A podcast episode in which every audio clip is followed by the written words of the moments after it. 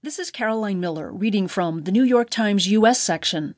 In Georgia, anti Trump activism stirs Democratic hopes by Trip Gabriel and Richard Fausset.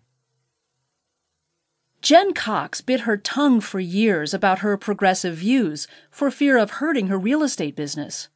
I felt very concerned about talking about my politics in any way, shape, or form, said Cox, who lives and works in a Republican heavy suburban milieu north of Atlanta.